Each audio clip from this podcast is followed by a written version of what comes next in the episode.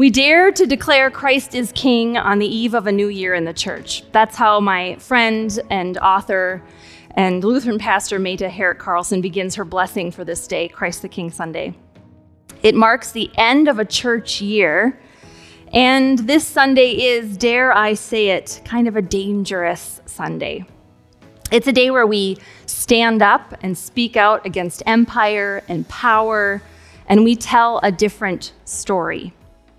We claim a different way, a different king, a different kingdom. Each year, it seems like we need this reminder. Each year, it seems like something else has taken over as king of our lives. There are kings like an unjust judicial system, which we watched in action this week, or kings like racism, or patriarchy, or classism, or ageism, or sexism. I could go on and on and on. I could keep going. No matter the days, weeks, years where it feels like the empires don't change, it matters on this day to stand up and say, God is God and they are not. So that's what we do on this Christ the King Sunday. Much like Katie did this morning, I'm kind of glad she did that. I posted this question on social media, word association for the word king, so I'm really glad she did it. I got some of the same answers. I also got a handful of people saying burger, which I just thought was objectively funny. It's great. A lot of people said things like queen, crown. Majority of people said things like royal, ruler, power, leader. This matters to ask this question so we know what we think of when we call someone a king. It usually doesn't look like Jesus, if we're honest. These words that we have connotations of, they're in our heads as we declare Christ as king. So we have to just take note of what we think it means. Now, it might seem odd that we jump so far chronologically from Advent on this day. Advent begins next Sunday, so it seems like we should kind of stick in that theme. But in terms of the gospel that the lectionary chooses for this day, we move back in time quite a bit to the trial of Jesus and his conversation with Pilate.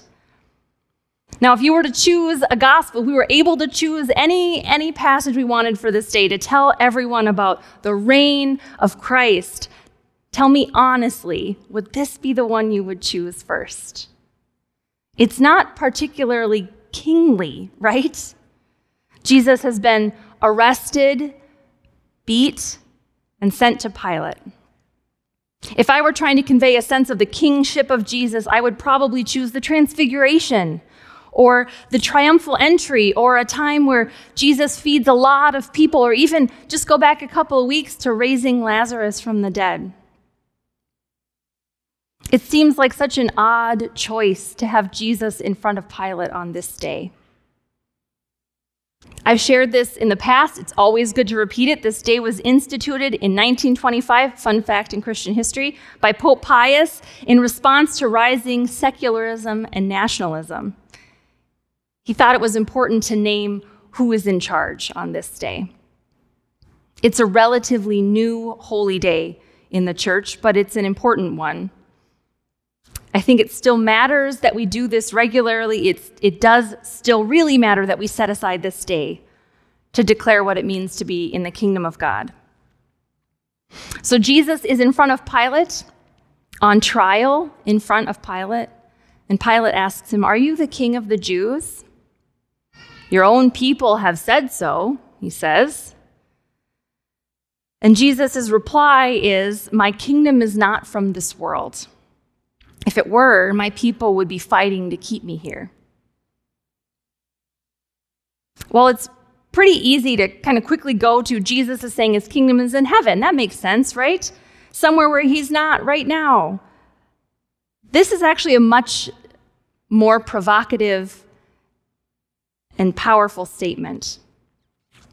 Jesus is saying, what how his kingdom operates. My kingdom doesn't operate the way your kingdoms do. My kingdom is not like the one I'm standing in front of right now. He says to Pilate, the guy operating with the power in the room in the current empire, and he says, "My followers aren't fighting to keep me for or fighting for me right now because that's how kingdom like yours work. It's not how kingdoms like mine work." My kingdom isn't like that, he says. This is such a statement to Pilate, the guy who could change the way the rest of the night goes for Jesus.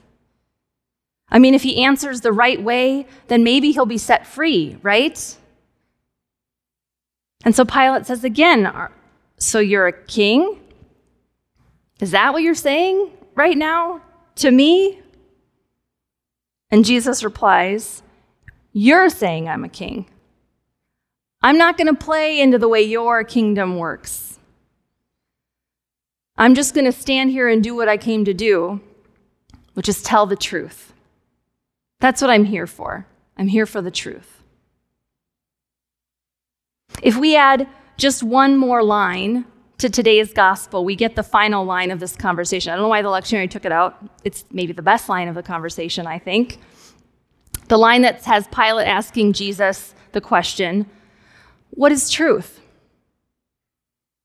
What does it mean that you're here to speak the truth? What does it mean that God's kingdom doesn't look like this kingdom? What do the kingdoms of the world look like? What does your kingdom look like? These are the questions that we ask as we read this gospel on this day. Because Jesus is trying to speak this truth to power that his kingdom doesn't look like the ones we think of when we think of king. Jesus says, Power and empire will crumble in my kingdom.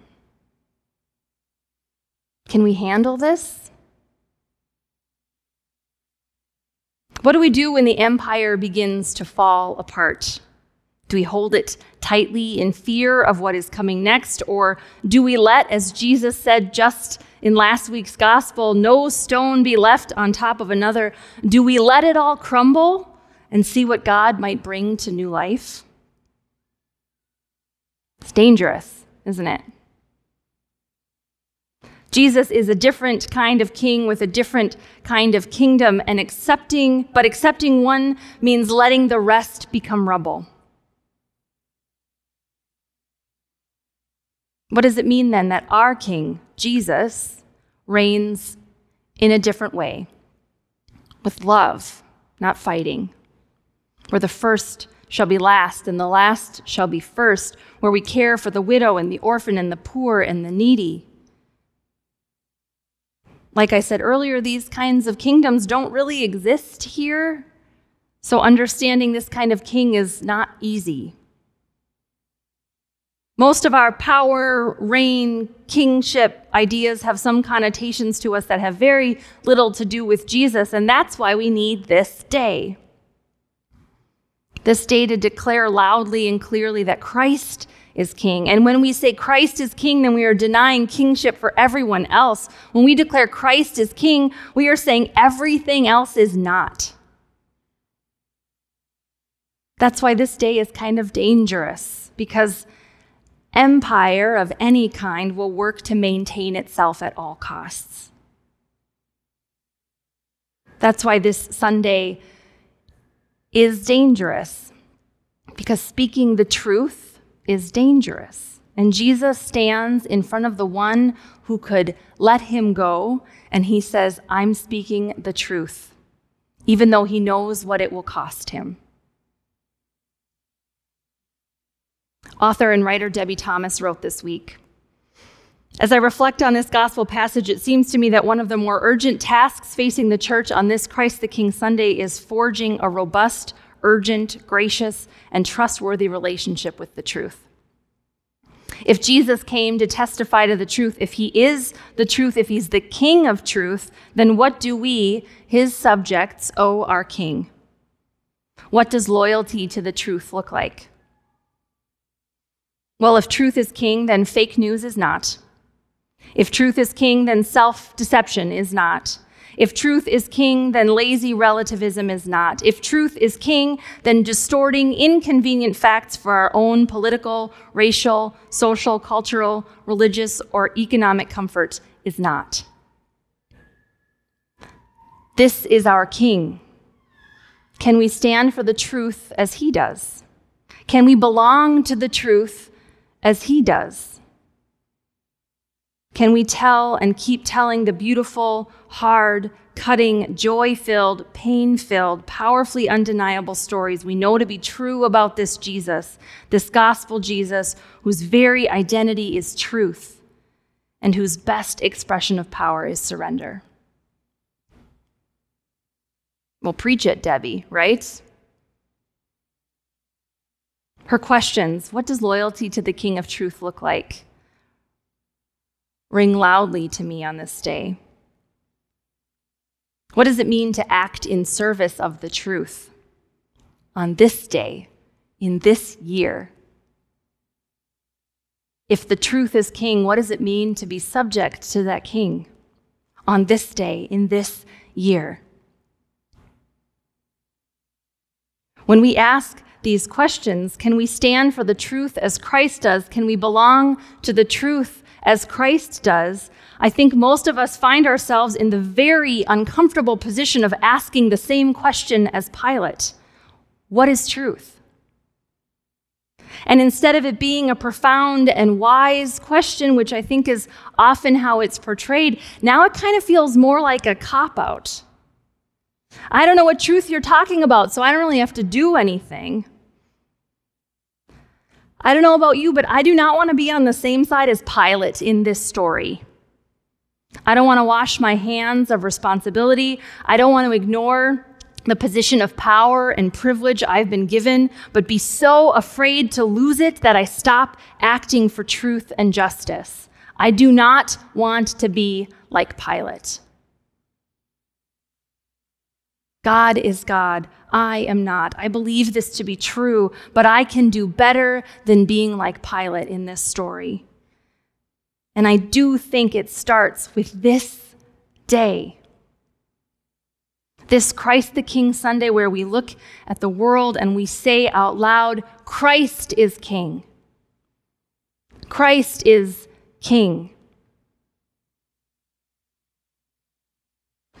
When we realize our statement of Christ's kingship means we're saying something else isn't king, well, that's when things start to get a little risky.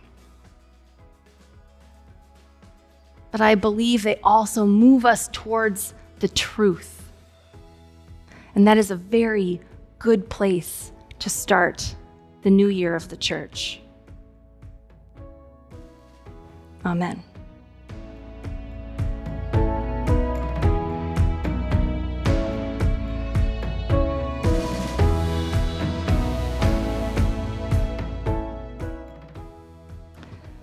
So I mentioned my friend Meta's, uh, Pastor Meta's blessing for this day. She wrote a book for the church, a book of blessings for the church called Speak It Plain. So now you know why we're friends. And uh, so this is her blessing for Christ the King Sunday. We dare to declare Christ is King on the eve of a new year in the life of the church. Such a simple proclamation and yet easily forgotten so central to our faith and yet dangerous to speak in the shadow of empires. Christ is king, patriarchy is not. Christ is king, white supremacy is not. Christ is king, democracy is not. Christ is king, big money is not. Christ is king, the status quo is not. Christ is king, the church is not. Christ is king, I am not. It rings in our ears like Auld Lang Syne Christ is King, the last and truest word of all. Go in peace to love and serve the Lord.